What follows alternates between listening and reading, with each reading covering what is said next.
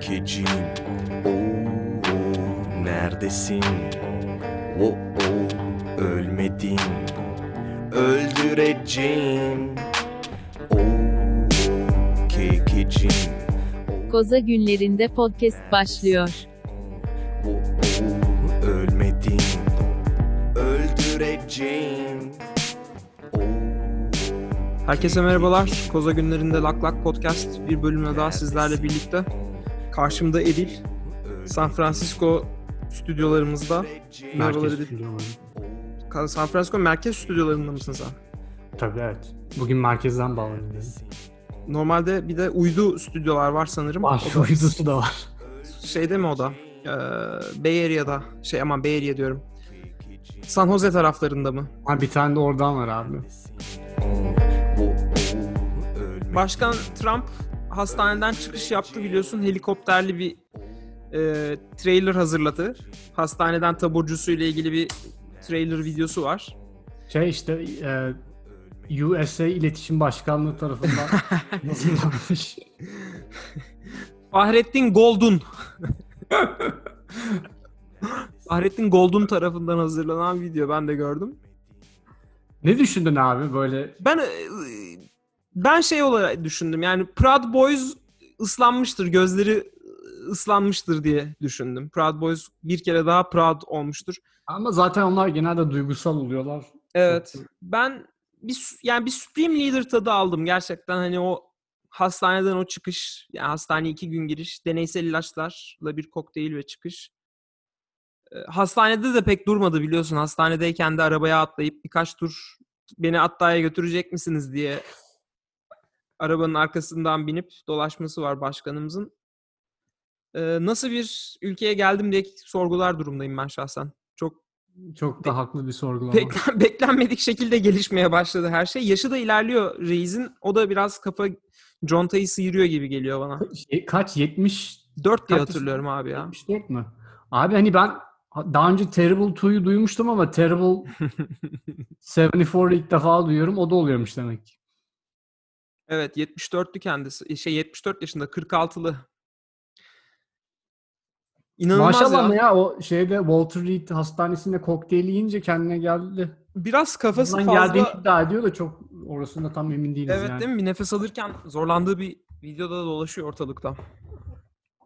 Abi şimdi teknik olarak zaten Cuma günü girdi değil mi hastane? Cu- Cuma mı Hastaneye cuma akşamı hastaneye yatırıldı evet. Perşembe günü biz hasta olduğunu öğrendik. Çıkışı da pazartesi yaptı.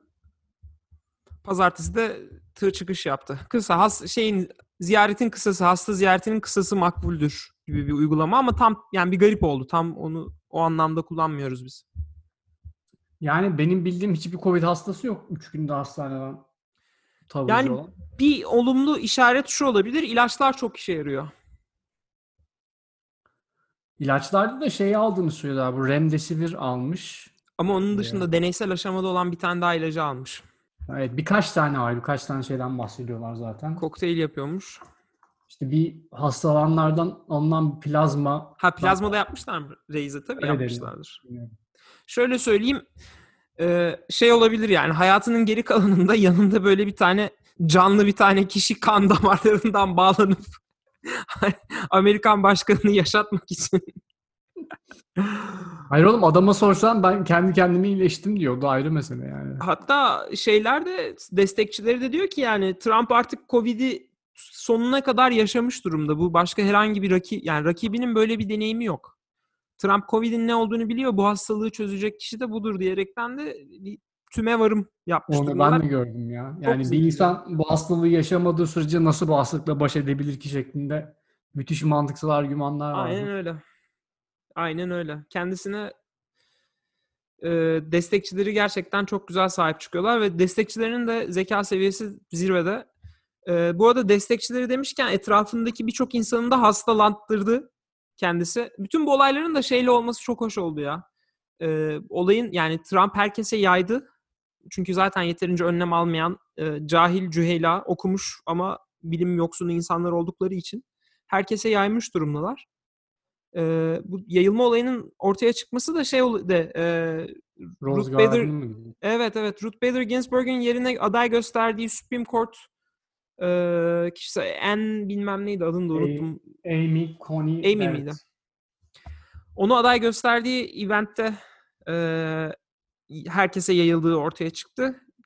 Bir sürü pislik olarak adlandırılacağımız insanın da mesela New Jersey'deki e, adamın adı, efendim Chris Christie. Chris Christie evet. E, dünyanın en garip adı bana kalır, kalırsa.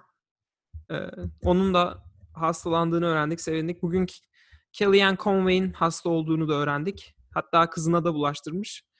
Kızı da bu arada inanılmaz bir gazetecilik örneği sergiliyor. ona. Kızı bu arada bili- bilmiyorum biliyor musun ama Kellyanne Conway ailesinde anne Trump'ın yanında baba Evet. Trump'a karşı. Evet, İkisi George de. Republican. Evet. Ee, çocuk da gerçek bir ergen ama süper bir karakter bence. Çocuk bu arada TikTok'ta bilmeyenler için söyleyeyim TikTok'tan e, en şey güncel bilgileri veriyor Trump'ın sağlığı hakkında. Oradan öğrendi insanlar adamın durumu ne olduğunu. Kellyanne Conway'nin kim olduğunu da söyleyelim. O da eski e, Beyaz Saray'ın e, Sözcüsü. şeydi, sözcüsü. Eski Beyaz Saray sözcüsü. Bu arada yenisi de hasta olmuş. Evet Şey- bugün onu da okudum. Evet aynen. Yenisi de hasta olmuş. de E, yaklaşık 15 dakika evvel onu gördüm bilmiyorum. Bu baş neonazi Stephen Miller da pozitif çıkmış. tanımıyordum. Bilmiyorum da zaten haberi. Bu şey ya e, Proud Boys'la şey yapan, Iy, bağlantıları, connection'ları sağlayan kertoş bir herif var ya Stephen Miller denilen. E, Ah, ah. şey yani A babası hani KKK'ci falan bir tip neredeyse. Steve Bannon'a da bulaşsın istiyorum. Öyle de bir ama o ha- hapishanede değil mi Steve Bannon şu anda? Hapishane evet. Maalesef şey, e, Şeyden dolayı duvar yapacağız diye para toplayıp o parayı seçime aktarmasıyla ilgili falan bir olaydan dolayı.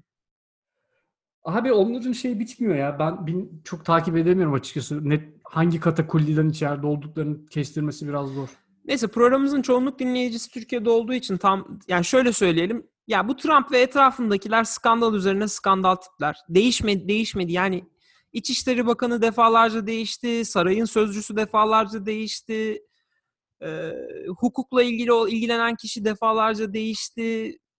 Ve böyle bir garip bir ilişki ağı var. Yani çöz- çözülmesi de gerçekten zor. Bir yandan görevden alınanlar sırtlarını çok da dönmüyorlar. Yani haklarında eğer mahkeme türü bir şey olmadığı sürece ki mesela Trump'ın avukatı Cohen'in hakkında mahkeme oldu. O çatır çatır konuşuyor ama e, başlarına bir şey gelmeyecekler. Hiçbir şekilde ses de çıkarmıyorlar görevden alınsalar bile, kovulsalar bile.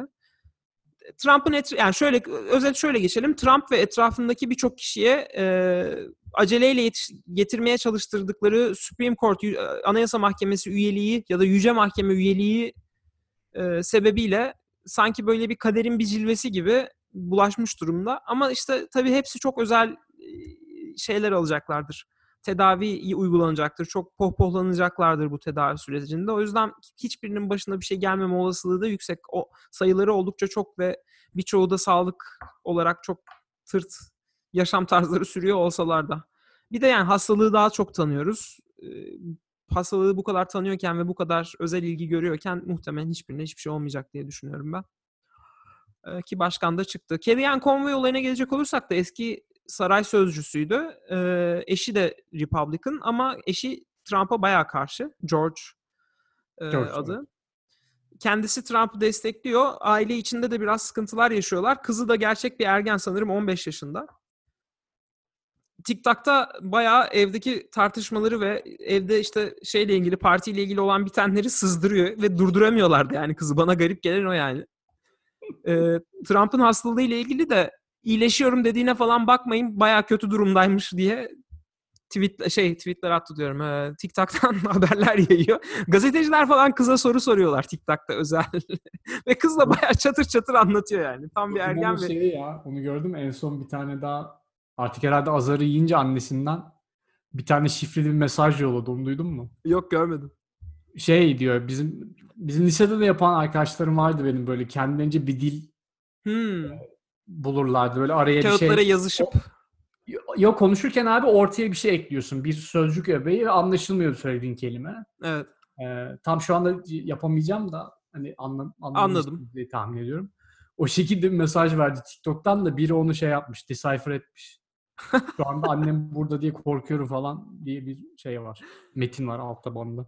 Yani kız gerçekten babayı tutuyor gibi geliyor bana. Anneyle anlaşamaması ya anneyi çok sa- ağır satıyor. Ya ben yapmazdım ne kadar hani şey de olsa Trump'tan nef Aile, ya aile kurumu kutsaldır diyorsun. yani şey belki de kız gerçekten Trump'ın nasıl bir şey olduğunu çok iyi görüyor ve annesinden çok utanıyor. Bilmiyorum çok garip bir durum var orada ama millet çok eğleniyor. Ee, kızı da seviyorlar yani o yüzden. Kız bayağı güzel bilgi sızdırıyor. Babasından yüzü buluyor da olabilir ya. Olabilir. Şeye geçelim abi o zaman. Trump hastaneden ayrıldı. Bakalım önümüzdeki günler ne olacak. Bugün yalnız şey haberi verdi. Bu dünyayı da etkileyecektir diye düşünüyorum. Ee, stimulus çekleri durduracağını açıkladı seçim sonrasına kadar. Borsa %5 civarında düştü. Bugün %3 artmıştı. Birçok şey. Ardından %2'ye kadar düştü. Ben de bayağı bir üzüldüm yani. Epey etkiledi çünkü sağlam düştü. Ee, bu da şöyle dünyayı şöyle etkileyecektir. Şimdi bir dolar bolluğu yaşanıyordu. Düşük faizler, e, enflasyon e, şeylerinden dolayı. Ya gerçi yine Fed'in kararı değişmiyor ama piyasaya sunduğum dolar miktarı borç üzerinden mi olacak yoksa devlet karşılıksız mı verecek? Bunlarda değişiklik olacak. O yüzden ben doların da biraz değerleneceğini düşünüyorum bu eğer bu süreç devam ederse ama sanki çok da devam ettiremeyecekler gibi geliyor. Çünkü Trump seçimlere ekonomiyi böyle köşeye sıkıştırarak girmek istemeyecektir diye de düşünüyorum bir yandan.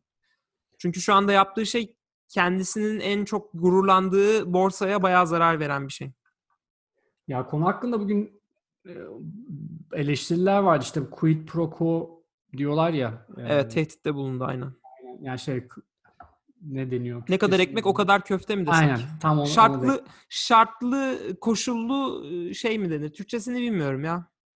E, ne kadar ekmek o kadar köfte gibi bir anlamı var. Yani sen sen benim sırtımı kaşı ben senin sırtını kaşıyım. Aynen. e, bir e, pozisyon aldı. E, Çünkü bu stimulus check, Onur'un bahsettiği stimulus check 2.2 trilyon dolar e, House'tan geçmişti. 1.6 diye tutturdu değil mi? E, o da 1.6 dedi. Bu arada şey e, bugün tweet attığında o 2.2 trilyon dolar da yanlış yazmış. 2.4 trilyon dolar istiyorlar yazmış. Arada 0.2 trilyon doları da karıştırmış. Decimal hatası Küçük yapmış. ama sıfır nokta yani noktalı falan olunca az bir miktar olur o. Tabii canım az yani 0.2 trilyon var. Ne ki elinde. Sonrası önemli değil diyorsun. Biri gibi bir şey yani. Neyse sonuç olarak geldiğimiz noktada seçime kadar herhangi bir anlaşma olmayacağını söylüyor. Seçildikten sonra geçireceğim diyor ki bu da e, çok tehlikeli bir söylem yani. Çok bir açıklanacak bir durum da yok doğrusunu söylemek gerekirse. E, resmen hani e, koskoca devlet geleneği adamın elinin altında şey oldu. Valla Republicanlar düşünsün. Daha daha despot bir devlet istemediklerini düşünüyorlardı. Bu yaptıklarının her birini karşı taraf bu günleri örnek gösterip başlarına çakacak. Elbette bir gün değişecek yani bu yönetim. Ve o yönetim değiştiğinde işte o Lindsey Graham'ın işte benim laflarımı hatırlatın. Elbet bir gün e, demokratlar döneminde de şeyler ölecek. E, Supreme Court yargıçları ölecek. Bunların acısını çık çıkacağını düşünüyorum. O da iyi bir şey değil yani. Bu çünkü pendulum böyle sürekli hani stabilize olmak yerine Tabii dengede bu olması olması dengede yerine- olmak yerine kime güç geçerse bu sefer o böyle nasıl daha esnetebilirim, nasıl intikam alırıma ge- geliyor ki bu aslında Türkiye'nin çok uzun süredir yaşadığı bir şeydi. Maalesef Amerika'da aynı tuzağa düşüyor gibi gözüküyor. Evet, ve bunların hepsi de tek bir tane tip yüzünden. Yani gerçekten umarım bir daha seçilmez ama ben çok umutlu değilim ya. Bu arada şeyde ekleyeyim. Bu sandıkların başında e, hepinizi sandıkların başında bekliyoruz tarzı demeçlerde de bulundu geçenlerde Twitter'dan. Şeyde de dedi zaten onu. Münazarada da dedi. E, bir de ad, ad koymuştu böyle bayağı bildiğin para verip şey yapmışlar ama sanırım Twitter bir noktadan sonra onları kaldırdılar artık şeyden dolayı. Bu arada e, konuyla hemen alakalı şeyi de bahsedelim. E, Facebook bugün şey anonsu yaptı ya QAnon sayfalarını kapatacağına dair. E, Çok geç kalındı ya. Ağustos'ta şey yapmışlardı zaten yaklaşık 1500 tane işte sayfa grup ve profili e, kapatmışlardı direkt QAnon'la alakalı olduğunu. E, ama artık tamamen hiçbir şeye izin verilmeyeceğini söylemişler. QAnon'la ilgili de takipçilerimize yine bilgi verelim. Birçoğunun bildiğini düşünmüyorum Türkiye'deyken. e, ya böyle de, Amerika'da bir derin devlet olduğuna inanan, her şeyin işte tek bir e, bu derin devlet tarafından yönetildiğini düşünen, insanların ne yaparlarsa yapsınlar işte o derin devletle çatıştığını düşünen, Trump'ın ve etrafındakilerin bununla mücadele ettiğini düşünen falan. Aynen. e, Bir de deli, deli saçması Ee, Bir de şey ek olarak demokratların ve bu Hollywood'daki ünlülerin pedofili. Çocuk kaçakçılığından şeye kadar her türlü aktivitede bulunduğunu iddia eden. Ve ne hikmetse derin devlet de sadece demokratlar tarafından yönetiliyor. Yani bu şey gibi. Türkiye 2023'te Lozan'ı çözecek, şey olacak, kalkacak Lozan. Biz Lozan yüzünden para alacağız. E tamam madem öyle bir şey oluyor, illa AKP iktidarında girmek zorunda değiliz yani. AKP yani bir düşünme yok yani. Böyle kendilerine dayatılan bir fikir var. Onu kabul ediyor ama bir sonraki aşamayı düşünebil düşünemeyecek kadar şeyler. Ya gerçekten çok enteresan bir dönemden geçiyoruz. Vallahi Bakalım işte ne olacak. Dezenformasyon olayı e, hani bize özgü zannediyordum ben biraz ama hiç alakası yokmuş ya. Bu QAnon o kadar belli ettik işte geçtiğimiz bölümlerde konuşmuştuk e, şey ofis dolabı içinde çocuk mucuk satıyorlar falan diye bunların hepsi aynı kaynaktan çıkma şeyler yani. E, Ve sıkıntı şu ki devam et abi özür diliyorum devam edeceğim. Yo ya şey diyecektim. e, hani bizde de bu Lozan yalanı o kadar sarpa sardı ki şu anda mesela herhangi bir şekilde e, sokaktan birine sorduğum zaman e, direkt söyledikleri, ilk söyledikleri şey bu oluyor. Papağan gibi herkes Lozan 2023'te bitiyor. Ondan sonra rahatlayacağız diyorlar yani. Çünkü geri zekalı gibi böyle bir hedef koy ya neyse ya vallahi deliriyorum sinir oluyorum ya. Ama bu, bu, bu manyaklığın bir sonu nasıl yani bir olacak bir, bir delilik olacak yani. Gerçekten ya iç savaşa gidecek ülkeler bir bu geri zekalılığın bir şey olacak ki Amerika'da da oldu zaten bu konspirasilerden dolayı adam silahı alıp bastı evet. pizzacıyı. Pol- Polarizasyon çok çok yükseldi burada da. Ben hiç Yani böyle hatırlamıyorum. Yani şu an- şu anda işine yarıyor diye ses etmiyor e, yöneticiler bu tür durumları. Ama 2023 geldiğinde ya işte böyle bir şey ben hiç zaten söylemedim ki siz nereden çıkıyorsunuz dediğinde e, o insanların öfkelenme ihtimali de var. Ya da işte bugün Fox News QAnon'la ilgili yeterince mücadele etmiyor ya da Facebook zamanında etmedi. Ama bu iş onlara sarmaya başladığında, bu işin arkasındaki isimler ya görüyorsunuz Facebook bizim bilgilerimizi kaldırıyor çünkü bunlar da onun parçası deyip e, Mark Zuckerberg'le ilgili tehditler ortaya dönmeye başladığında ne kadar salakça bir şey yaptıklarını fark et çok geç olacak yani. Çok geç. Kesinlikle. Çünkü onları da yiyecek bir şey var ortada. Yani bir cadı avı var. Tabii, tabii. Ee, ve tamamen manipüle ve yalan üzerine ki şey de şaşırtmaz beni. Yani bunun kaynaklarının birçoğunun da yurt dışı kökenli olması da beni şaşırtmaz. Neyse Ya abi böyle yani nefretten beslenen her türlü ideoloji hani gerçekten e, sapına zarar derler ya o öyle bir şey olacak yani kimsenin kurtuluşu yok. Çünkü o bir noktadan sonra gel kontrolden çıkıyor. Sen e, nasıl e, böyle bir şey yaratırken ya tamam biz bunları elimizde bulunduralım istediğimiz gibi yön veririz desen de bir noktadan sonra ortaya çıkan yapı tamamen senin kontrolünden çıkmış, bağımsız, kendi başına hareket eden e, tamamen nefretten beslenen ve benden değilsen e, sana herhangi bir şekilde e, herhangi bir yaşam alanı bırakmıyorum denen bir objeye dönüyor. Yani biz bunu za- zaten aslında yaşadık ya. Yakın tarihte de örnekleri var. E, yani Türkiye'de de var, burada da var. Bahsettiğin gibi işte eline silah kapıp e, dünyayı kurtaracağına inanan insanlardan işte yok biz demokrasi bekçiliğine e, uzanan her türlü örnek mevcut yeteri kadar maalesef ki. Çok enteresan bir sosyal deneyin içinde hissediyorum kendimi. Böyle böyle patır patır ilerliyor sanki her şey. Tam böyle denediler denediler ve her şey ya ya deney kontrolden çıktı ya da dene- denenen şey bir anda işliyor yani hakikaten tak tak tak işliyor. Neyin nasıl olacağı da belli. İçindesin, müdahale de edemiyorsun. Abi çok simülasyon enteresan yani. sormak lazım. Vallahi öyle yani garip bir durum. Müdahale edemiyorsun da dışı, yani içinde olmana rağmen. Görüyorsun ne- neyin nereye gittiğini ama hiçbir şey yapamıyorsun. Adam Ankara güçlüyüm diyor. Adamda faça bile yok. Nasıl Ankara bu? Tamam biraz daha eğlenceli konulara gelelim. Ee, şeye gelelim. Önce hemen bir kısaca şeyden bahsedelim. Haftaya Apple'ın bir e, şeyi olacak yine duyuru, lansman yapılacak. e, 13'ünde. Sen zaten söylemiştin. Ben o, onunla ilgili bilgi bulamamıştım. Sen nereden duydun? En ufak bir fikrim yok. Tebrik ediyorum öncelikle seni gazetecilik başarından dolayı. Kayınpeder sağ olsun ya. Her Hadi işte bak, bak. Konu geldi dolaştı Cici babamıza bağlandı. Ee, Valla haftaya salı günü yapılacağını söylüyor Apple. Benim gördüğüm kadarıyla iki tane ürün duyurulacak. Daha doğrusu dört tane telefon duyurulacak. İki ta- e, telefonların haricinde de şey duyurulacak. Apple'ın e, bu şeyi şeye neydi o? Böyle küçük kare şeyler vardı. Hafif Bluetooth çipli ürünlerine, bavuluna ya da işte anahtarlığına taktığın Tile diye bir Hmm. ürün vardı. Tile mıydı adı unuttum da. Tile, tile. Tile galiba. Doğru dedin. Aynen. Öyle bir şey olması lazım. Evet.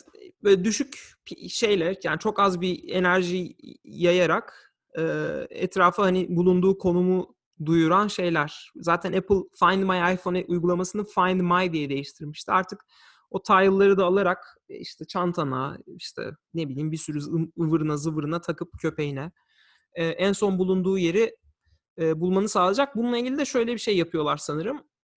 Bu ürünleri diğer etraftaki Apple ürünleriyle de konuşma e, olasılığını da sunacaklar. Zaten bir sürü insanda da iPhone var. Apple'ın Bluetooth konusunda da çok çalışmaları var az pil tüketmesi yönünden. Zaten onda da bir şey yaptılar. Hani Bluetooth'u çat diye kapattırtmıyor. Sadece bildiğin aletleri ertesi gün 5'e kadar e, Doğru, doğru. bağlanma falan. Yani oradan şeyin yürü, şunun yo- yolu yapılıyor, şunun hazırlığı yapılıyor.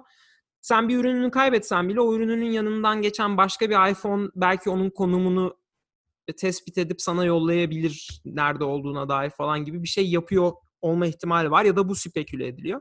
Onun dışında dört tane iPhone duyurulacaklar. Bir tane de küçük boyutlu ama e, içinin özellikleri iPhone SE gibi olmayan bir şey çıkacağı söyleniyor. Şimdilik internette mini diye söylüyorlar bunu.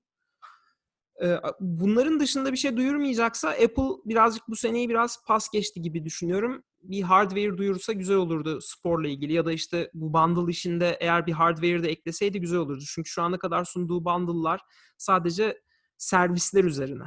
Yani Apple News işte ondan sonra Apple Cloud, iCloud, işte Apple Music, Apple TV Plus bunları bundle haline getirmiş durumdalar ama herhangi bir hardware yok. Eğer ki bunların içine bir de iPhone Upgrade programı da katarlarsa daha çok insanı çekecek bundle'lar olacağını düşünüyorum. Belki onu da seneye yapacaklardır bilmiyorum.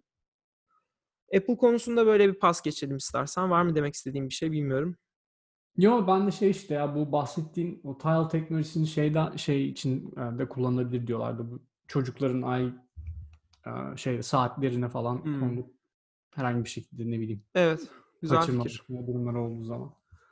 Ondan bahsetmişlerdi. Ya dört tane telefon çıkacak bakalım ben o ufak mini şu an mini şeklinde söylediklerinin farkı ne olacak onu merak ediyorum. Sadece Yani şey anlamaya çalışıyorum daha doğrusu. Bu dört farklı modelde hani kimlere hangi müşteri gruplarına Hmm. çünkü e, Apple daha önce bu tip şey, deneyleri yapan bir firma ya mesela iPhone SE'yi de yapmışlardı. O e, bir tane plastik gibi iPhone vardı. O SE miydi başka bir model? C. C ha. E, onda yapmışlardı öyle de, farklı deneyler. Ondan sonra işte çok daha e, terazinin diğer ucuna gidip işte Pro Max'leri çıkarttılar. Çok yüksek fiyatlı. Çünkü mesela orijinal iPhone'lar ilk çıktığı zaman işte 549, 649 falandı. Sonra bir anda 1000 doların üzerine çıkan modeller geldi. Hı hı. E, o yüzden bayağı bir deniyorlar orayı. E, herhalde anlamaya çalışıyorlar yani marketin neresinden ne kadar kar marjı elde edebiliriz, ne tarafta sürümden kazanırız şeklinde. O yüzden merak ediyorum 4 çıkacak. Yani 4 modelde merak ediyorum. Burada bir birkaç eleştirim şöyle güzel bir konuya değindin. 4 model çıkacak. Bazıları OLED olacak. Yine bazıları olmayacak. Mini LED konuşuluyor iPad modellerinde falan. Bilmiyorum ben de tam detaylarını takip etmedim. Zaten de bu saatten sonra çok da şeye gerek yok. Haftaya öğreneceğiz. Bununla ilgili Apple'la ilgili bir eleştirim olacak. Geçen sene de aynı eleştiride bulmuştum. Hani Apple'ın neden iyi olduğu veya Apple'ın neden piyasayı kazandığını söyleyebiliyoruz. Hepimiz rahatlıkla şu anda. Bununla ilgili zaten bir, bir şirket kazanırken bunu tespit etmek çok da zor olmasa gerek. Ama Apple'ın neden kaybedebileceğiyle ilgili de biraz dü- düşünüyorum ben. Ee, bu arada Apple hissem falan şey de yapayım, disclaimer yapayım. Apple hissesi, hisselerim de var yani öyle. Yatırım tarzı. Çünkü çok önemli bir konuşmacı olduğum için başımız belaya girmesin.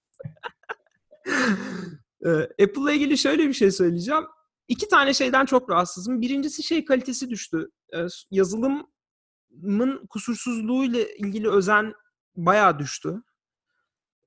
Çıktığında bayağı hatalı çıkıyor. Hatalar çok uzun süre düzeltilmeyebiliyor. Anlam veremiyorsun, çözemiyorsun, kimseye ulaşamıyorsun falan filan.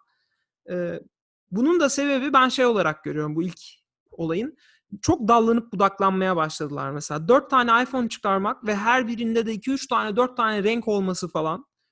Ee, bu Steve Jobs'ın ikinci dönüşünde Apple'a sunduğu çözümün çok ötesinde. Çünkü Apple'ın sorunu olarak bu çok dallı budaklı bir şey yapmak olduğunu düşünmüştü. Yani ben müşteriye onun ihtiyacı olan şeyi sunarım ve onu beğenir ve alırdan çıkıp müşteri ne istiyorsa onu verelim mi biraz kayılıyor. Ya bu çok kötü bir yaklaşım değil. Tabii ki müşteri ne istiyorsa vereceksin ama bence bir senede dört farklı model çıkarmak şirketin odağının kusursuzluktan çok e, çeşitliliğe enerji harcamasına dönüştüğünü gösteriyor bana.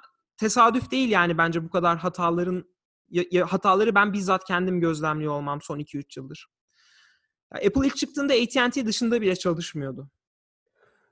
Doğru ama tabii abi şeyi de göz önünde bulundurmak lazım.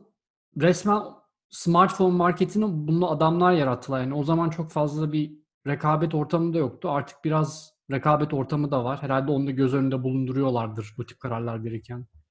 Ama anlıyorum senin demek istediğin. Yani e, başta başladıkları orijinal e, hani biz dikte edeceğiz şeyinden biraz daha farklı bir noktaya vardılar ama e, yani iPhone satışları da yükseliyor bu arada ya. Demek ki e, Millette para var.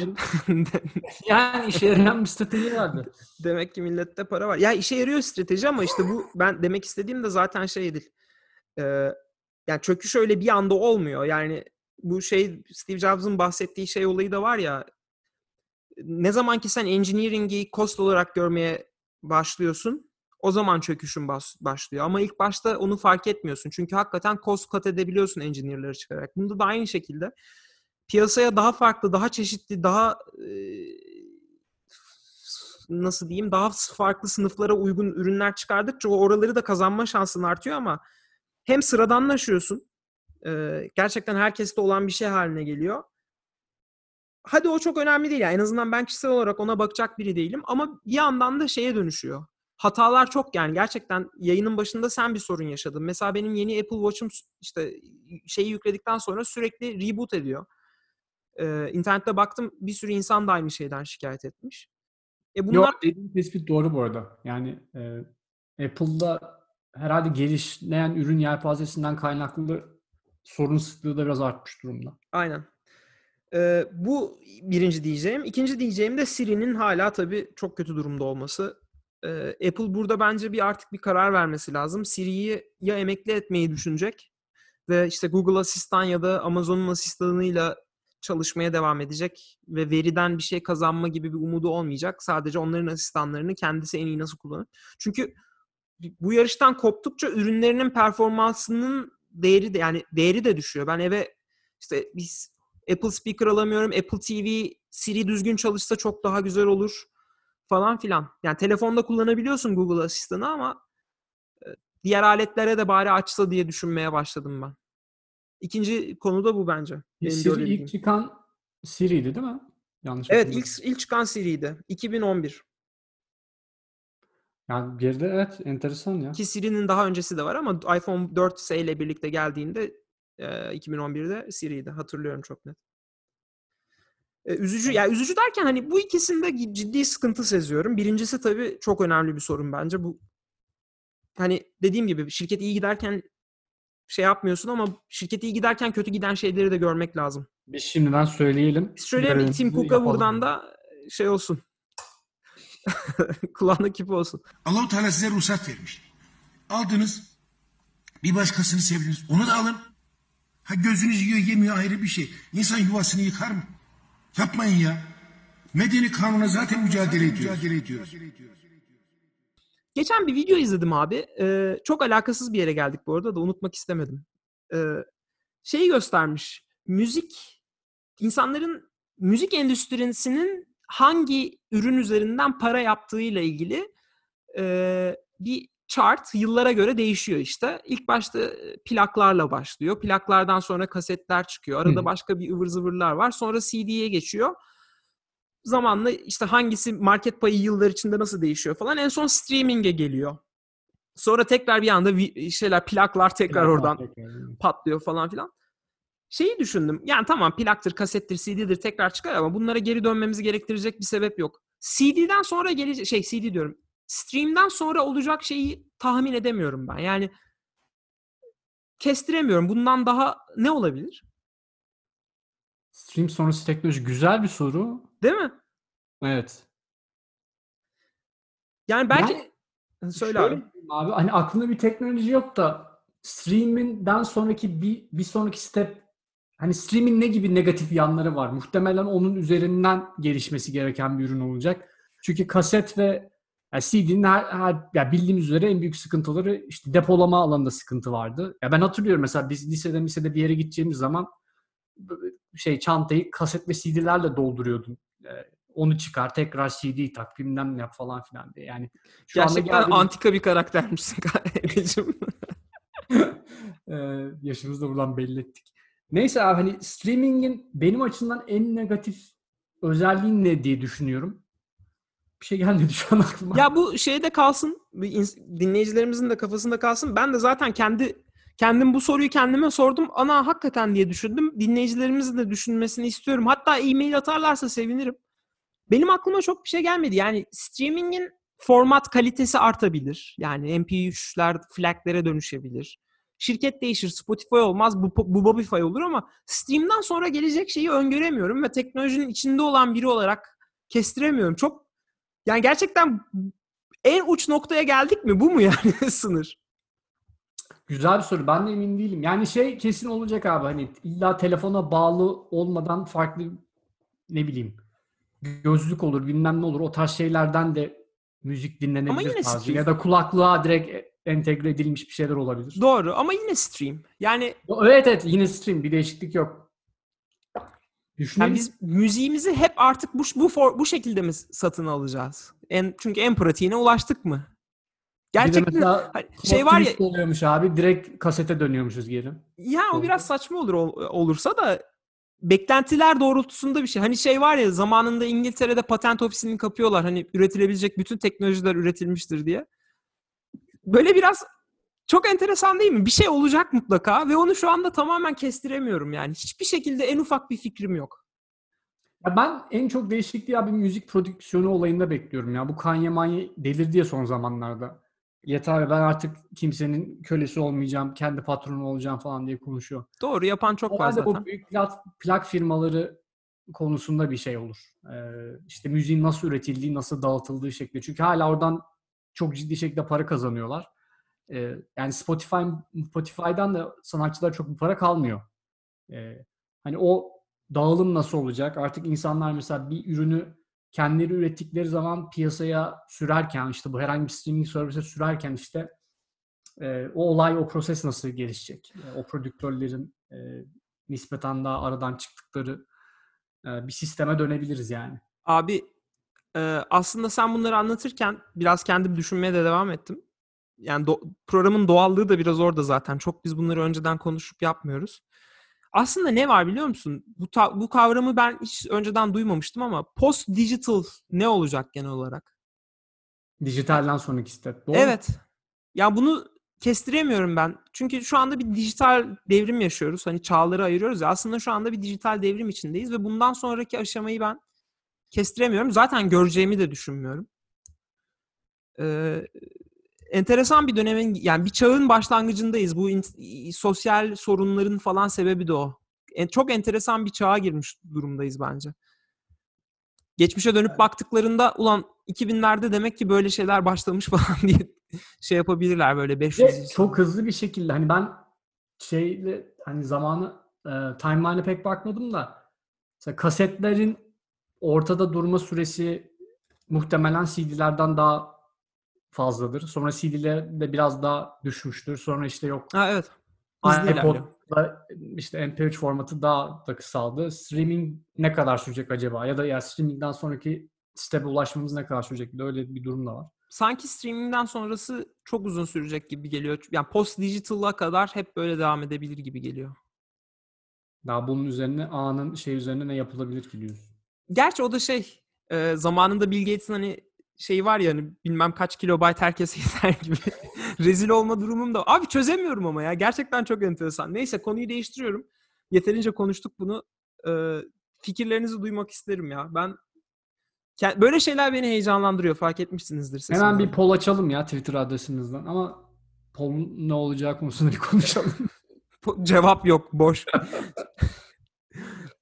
şey gelelim abi. Biz senle nerede tanıştık olayına gelelim direkt. Ee, izin almadım senden ama biz Ekşi Sözlük yazarıyız. evet. Bir süredir Ekşi Sözlük yazarıyız ikimiz de. Edil benden uzun süre olabilir bilmiyorum ama benim Ekşi Sözlüğü tanımam bayağı eskiye gidiyor. Ee, üçüncü jenerasyondan beri tanıyorum diyeyim Ekşi Sözlüğü. Ama ben yazar olmamıştım o dönemlerde. Sonradan olmuştum. Çeşitli sebeplerden ötürü. Ekşi Sözlük e, tabii o zamanlar internete erişimi olan kitle dolayısıyla Ekşi Sözlük'teki kalite e, süzgeci dolayısıyla belki biraz da biraz da referans sistemi o zamanlar da vardı ve hakikaten işte belli Rafine bir ortamdı. Rafine bir kesinlikle ortamdı rafine. diyelim.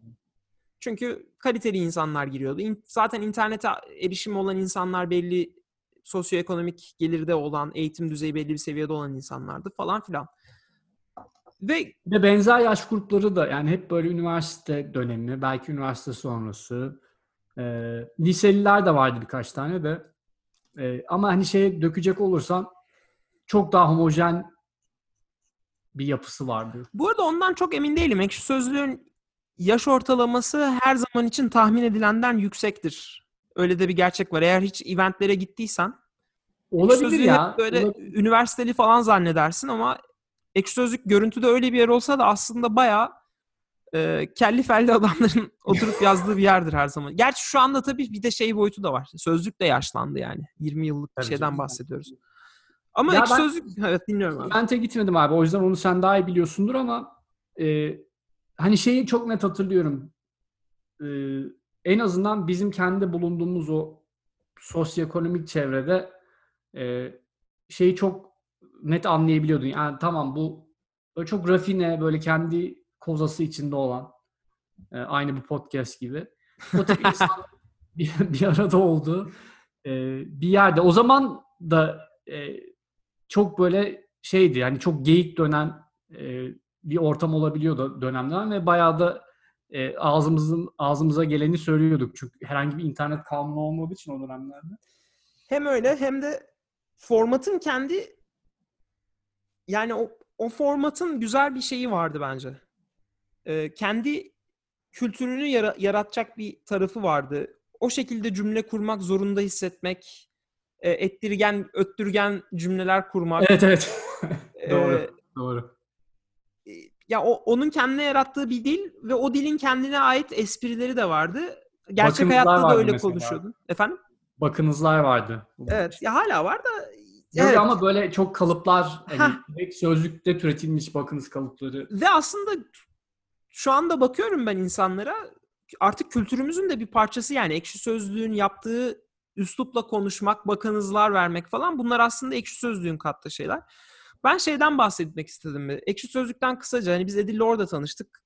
İkimizin de muhtemelen ekşi sözlüğü tanıma hikayelerimiz farklıdır. Ben ekşi sözlüğü ilk duyduğumda hakikaten hiç bilinmeyen bir yerdi ve e, nasıl yani bir arkadaşımın yazarlığı üzerinden tanıdım. O da o dönemin başlığında da yazar. Hakikaten en geç şeydir yani ortaokulda falan yazar olmuş bir tiptir. Ee, o zamanlar ha bir de şöyle bir boyut var. Şöyle Ekşi Sözlük'ün geçmişine gireyim pardon. Tekrar bir adım geriye alıyorum. Ekşi Sözlük Sedat Kapanoğlu'nun 1999'da Clairvoyant'a şey olarak bir sevgililer günü hediyesi olarak açtığı bir web sitesi. Tanımlar üzerine şeyden esinleniyor. Galaxy, Otostopçu'nun Galaxy rehberinden esinlenerek açtığı ilk entry'si de Peno olan bir web sitesi. E, Otostopçu'nun Galaxy, Galaxy rehberinde böyle bir e, sözlük var. Her şeyin tanımı olan ve komik tanımların olduğu. Mesela bu sözlüğe göre görünmezlik başka birinin sorunu olmak. E, uçmanın tarifi de yukarıya çok hızlı bir şekilde zıplayıp düş, düşmeyi becerememek falan gibi tanımlanan bir sözlük aslında kit- kitabı okursanız. Ekşi Sözlük'te bunun bizler tarafından yaratılması aslında e, internet 2.0'ın kontenti kişilerin oluşturduğu internetin e, çok er- erken bir örneği. Dünyada doğru düzgün örneği yokken. Bu bir şekilde büyürken e, işte tanıdıklar tanıdıklar aracılığıyla büyürken anladığım kadarıyla bir noktada çok hızlı büyümeye başlıyor. Ve o dönemde alımları kapatmak durumunda kalıyorlar. Böylelikle de bir şey oluşuyor. Nesil kültürü oluşuyor. Alımlar dönem dönem açılıyor. Ve bunun yarattığı da bir gizem durumu da var aslında. Tabii bir hiyerarşi vardı ya. Evet. Yani ekşi sözlük yazarı olmak ben mesela kimseye söylemezdim. İlk, keşke herkes benim gibi davransaydı ve kimse kimseye söylemeseydi. Böylelikle de bu kadar üzerine düşülen bir yer olmasaydı. ama işte öyle olmadı ama ekşi sözlük yazarıyım diye bir gerçekten bir şey vardı. Merhaba ben ekşi sözlükteki guru. Kendi içinde bayağı dene- denemelere de girdi Ekşi Sözlük. Dergi çıkardı ben lisedeyken. Onu alır okuyordum ve çok güzeldi bence o dergi bu arada. Ee, onun dışında başka şeyler de denedi. Ekşi Sözlük buluşmaları yapıldı. Ee, Festival ama yaptılar. festivaller oldu aynen. Ama bütün bunların ötesinde gerçekten Ekşi Sözlük yazarı olmak bir böyle bir bir şey ifade ediyordu. Ama onu zamanla kaybetti. Bu birkaç sebepten dolayı oldu. Birincisi ticari bir boyut geldi işe ciddi anlamda. Bu çok uzun süredir vardı ama şirketleşme tabii çok daha sonrasında oldu. Ee, bunun da tetikleyicilerinden biri de Kanzuk'tur diye düşünüyoruz ya da dışarıdan öyle algılandı. Kanzuk da Ekşi Sözlüğün hukuk danışmanı olarak başlayıp şu anda yönetimini yapan kişi Sedat'tan sonra Bara- Barış şey Başak Purut. Ee, Sedat Kapan'ın galiba bir alakası yani en azından kendi söylediği kadarıyla direkt bir alakası yok sözlükte ama bilemiyorum. Artık Ola- yani ben beni de çok şey yapmıyor. Ama zaten benim gözümde de ekşi sözlük yazarı olmanın pek bir anlamı da kalmadı. Bunun bir, bir diğer sebebi de şey alımlardaki e, laubalilik, sözlük formatı diye bir şeyin pek de kalmaması. E, bu bir aslında tercih tercihti. Bu daha iyi bir şekilde halkla iletişilebilirdi.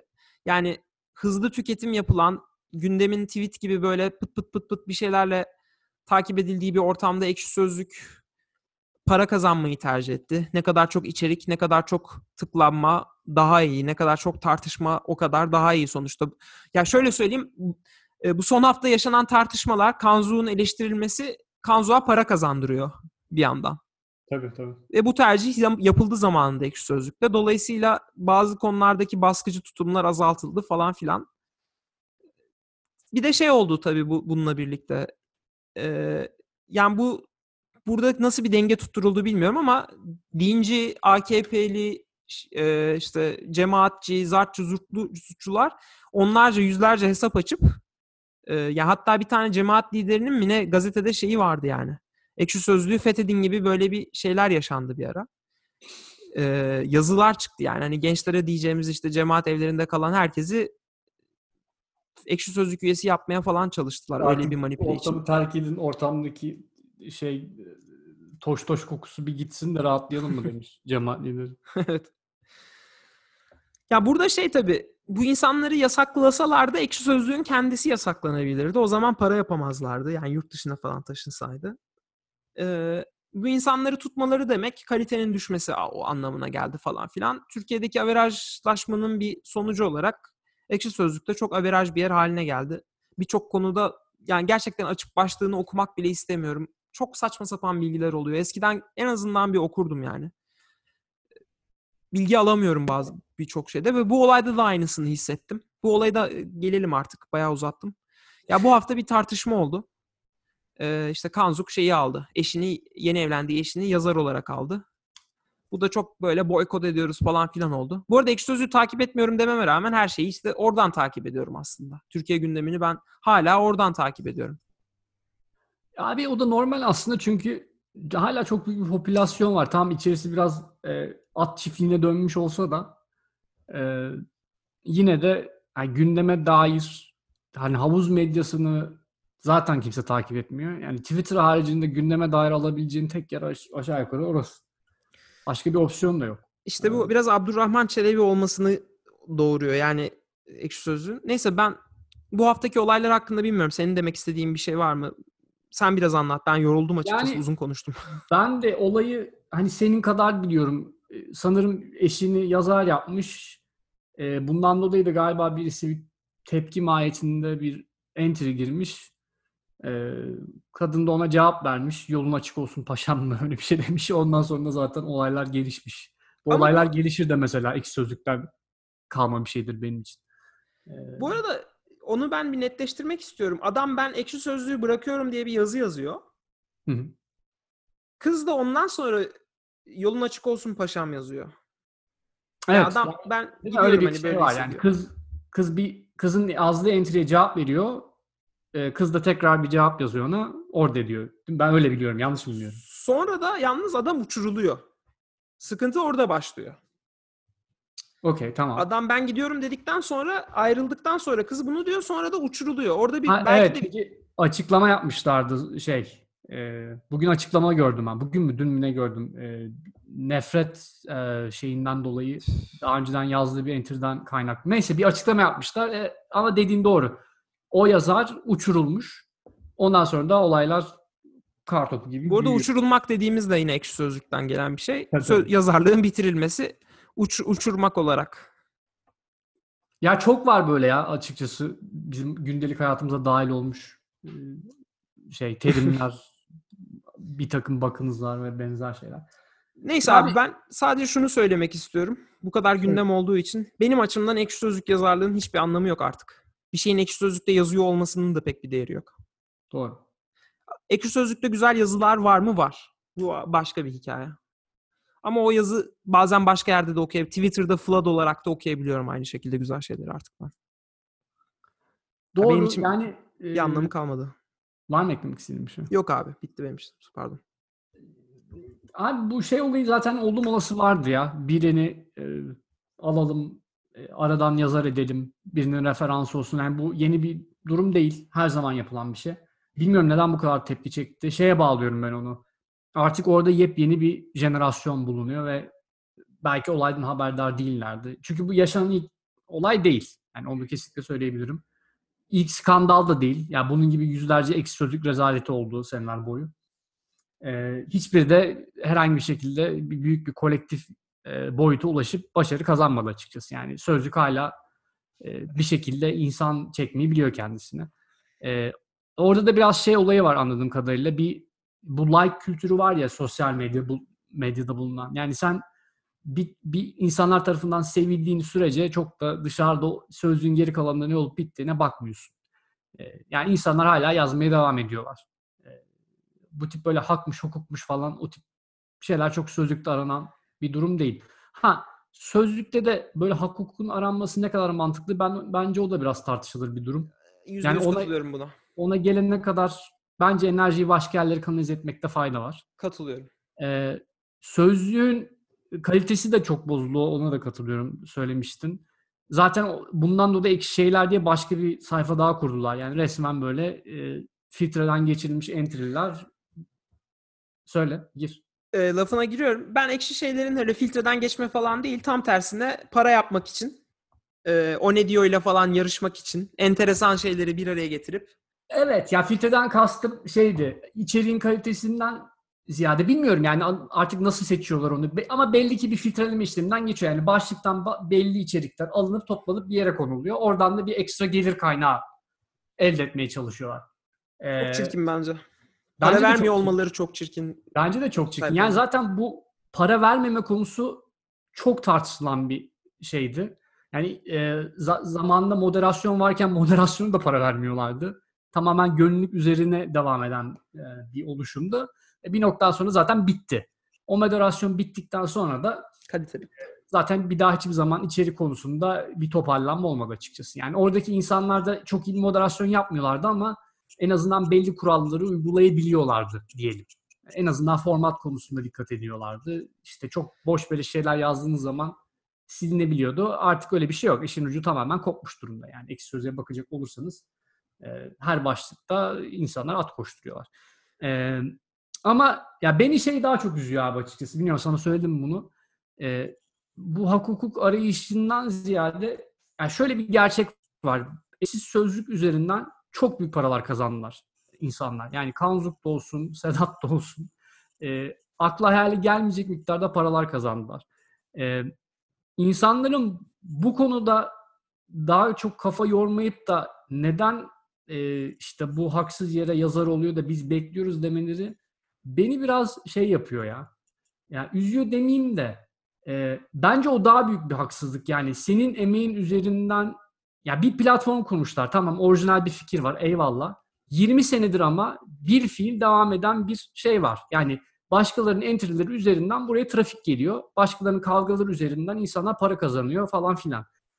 Ee, bu bunu na, bunu nasıl daha tabana yayarız e, konuşması yapılmasından ziyade e, bu tip şeyler üzerine tartışmak bilmiyorum ya bana çok vakit kaybı geliyor. Enteresan bir yaklaşım doğru. Yani bunu çok dalga geçilecek, alay edilecek bir şeymiş gibi yaklaşıyoruz bir de. Hatta şunu da söyleyebilirim. Bence güzel bir noktaya değindin. Yani e, YouTube nasıl ki content içeriği üretene şey yapıyor. Mesela sen de şey yapabilirsin.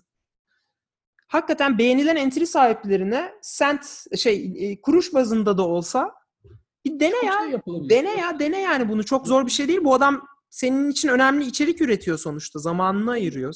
Doğru. Ha diyeceksin ki bu sis- sistem hacklenebilir, millet sırf gelip onu beğenebilir. Olsun. Sonuçta geliyor o kişi site- sitene ve o reklamı Abi görüyor. bir tane sistem var. YouTube'da da aynısını yapıyorlar. Anlıyor mu YouTube neyin fake olup neyin olmadığını? Yani sen senin niyetin gerçekten burada emek insan harcayan har, emek harcayan insanlara bir karşılık verelim. Ufak da olsa bir katkıda bulunun demekse onu çözebilirsin.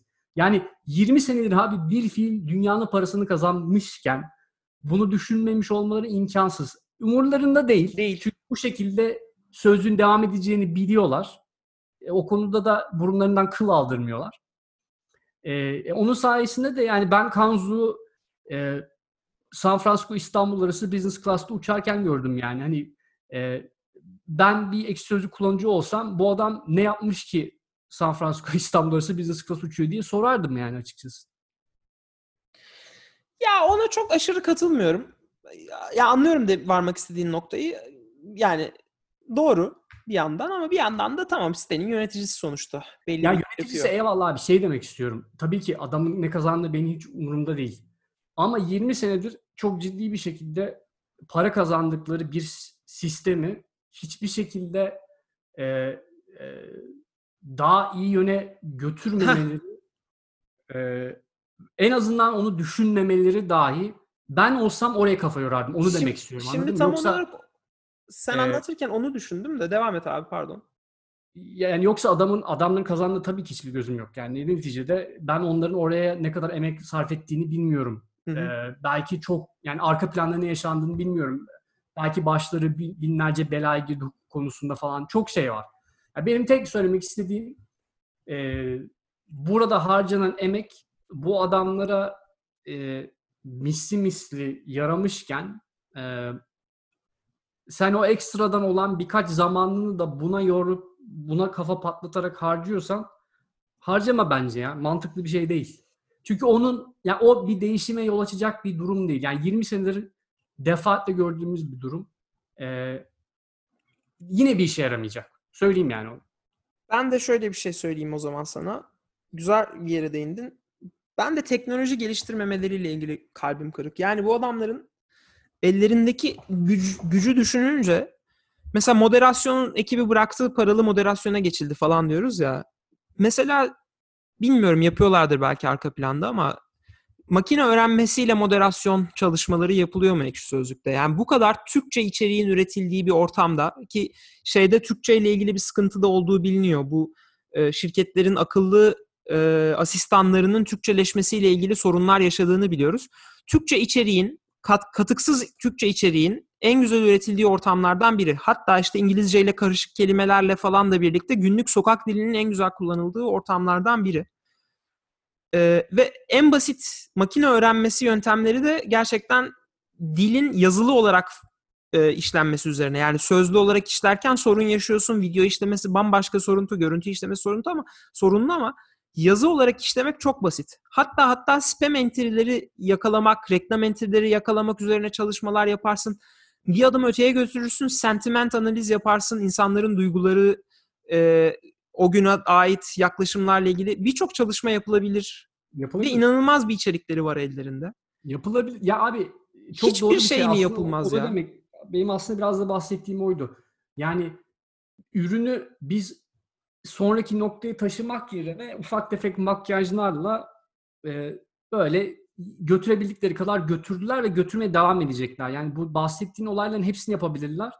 Ama bunlar ciddi masraf gerektiren şeyler ve e, ya ben yapmayacaklarına adım gibi eminim. Yani aslında o, o el- ellerinde öyle bir database var ki çok çok çok farklı şeyler yapabilirsin yani kreatif açıdan. Ee, ne bileyim bir sürü insana farklı iş olanağı falan da sağlayabilirsin. Neyse or, yani oralara çok girmiyor. Oralar biraz dallanıp budaklanır da dediğin doğru. Yani e, ben kazandıkları karşısında sözlüğe geri verdiklerinin çok aşırı orantısız olduğunu düşünüyorum. Yüzde yüz katılıyorum. Yani Evet. ben bir yazar olarak para almayı beklemiyorum ama hakikaten bu kadar para kazanan ve benim çabalarımla da para kazanan bir yerin bunun bir kısmını çok daha iyi harcaması gerektiğini ve bunda bahsettiğim de şey değil işte köye okul yaptırdık, kütüphane yaptırdık falan tarzı şeyler değil ki zaten onları da bıraktılar yani. Ki onları yapanlar da yine yazarlar oluyordu bu arada. Ya Ekşi tabii, onlar kendi cebinden ekşi- yapmıyordu. Gerçi bir, bir o ekşi sözlük orman projesi vardı sanırım. O güzel bir girişim. Ve öyle şeyler de tamamen bitti Sedat gittikten sonra bu arada. Ya Kanzu'nun hiç işi olmuyor öyle Ya abi e, şu andaki mesela aplikasyon yani cep telefonu aplikasyonu bile bence bayağı e, şey berbat durumda yani. Hiç doğru düzgün çalışan bir aplikasyon değil. İyi bakalım. Do- doldursunlar ceplerini dolduğu kadar. Ya dediğim ya onu bu arada tekrardan düzelteyim ya ki ben servet düşmanlığı en yapmayı sevmediğim şeydir. Ama e, yani insanlar bir şeye kafa yoracaklarsa bence o konuya yorsunlar yani. Biz Anladım ben. Emek verdik de karşılık olarak ne alıyoruz diye bence o da çok daha mantıklı bir e, davranış olur diye düşünüyorum.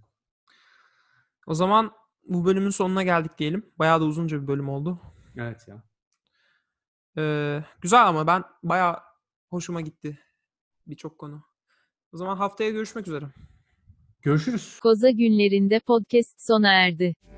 Oo, neredesin?